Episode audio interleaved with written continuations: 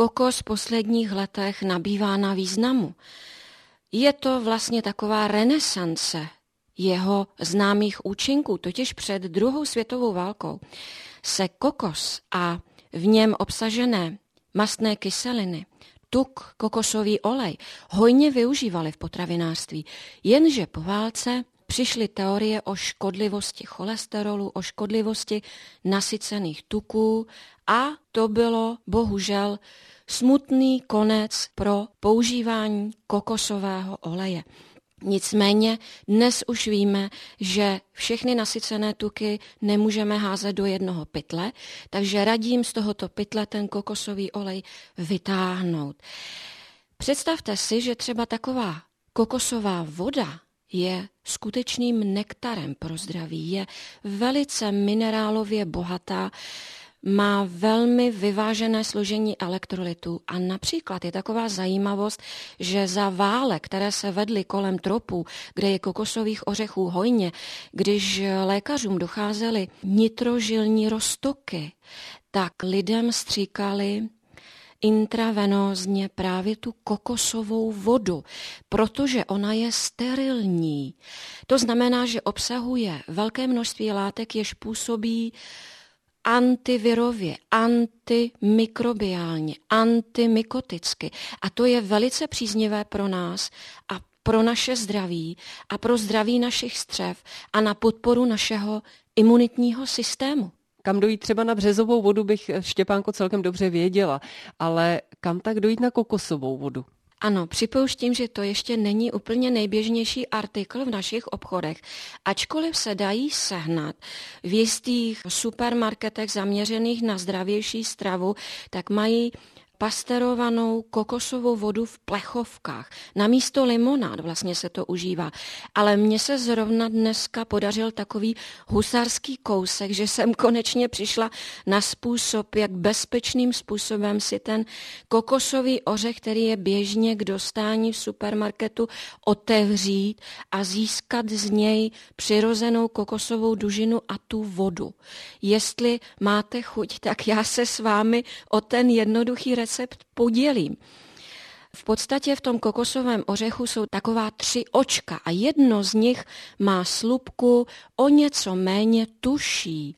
Já jsem si ten kokosový ořech upnula do svěráku, abych se vyhla tomu, že si poraním svoje prsty a jednoduchým šídlem takovým nebo prostě šroubováčkem jsem velice snadno protrhla tu blanku u toho očka. No a tím získáte právě tu kokosovou vodu, kterou vylijete. A mám druhý tip na to, jak si zase šetrným způsobem, aniž byste měli strach o integritu svých horních končitin, otevřít ten ořech. Já jsem ho dala do trouby, na 200 stupňů jsem ho upekla asi tak půl hodiny.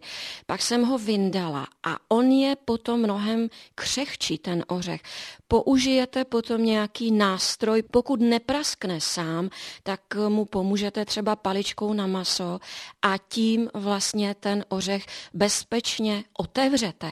A máte pak prostor vyrábět si domácí kokosové mléko nebo kokosovou smetanu. To jsou úplné delikatesy.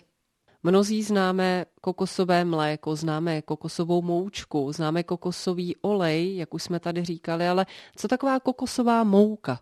Ano, možná si někteří posluchači všimli, jestli se dívali na naše články na webových stránkách Českého rozhlasu, tak v některých receptech, a to poměrně často, je uvedena kokosová mouka, ze které se dá totiž velice snadno péct. A tou kokosovou moukou můžeme z části nahradit nějakou obilnou mouku, která pro část naší populace působí zánětlivě a alergicky. Takže ta kokosová mouka je velmi vhodným přídavkem do pečení pro všechny celiaky, ale i pro všechny naše spoluobčany, kteří se snaží žít zdravějším způsobem. Zpravidla ta kokosová mouka se zmíchá ještě s nějakým jiným druhem.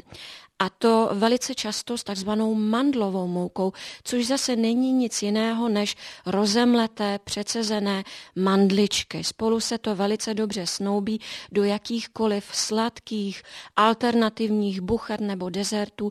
Je to vynikající. Zpravidla ta kokosová mouka velice saje, takže většinou se taky skvěle hodí s použitím nějaké šťávy z jablka, z dýně, dá se to pést cuketou, s banánem.